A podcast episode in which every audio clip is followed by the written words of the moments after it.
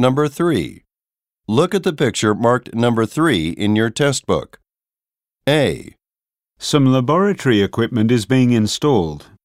B, Two men are standing side by side. C, A woman is taking off some protective clothing. D. Doctors are consulting with a patient.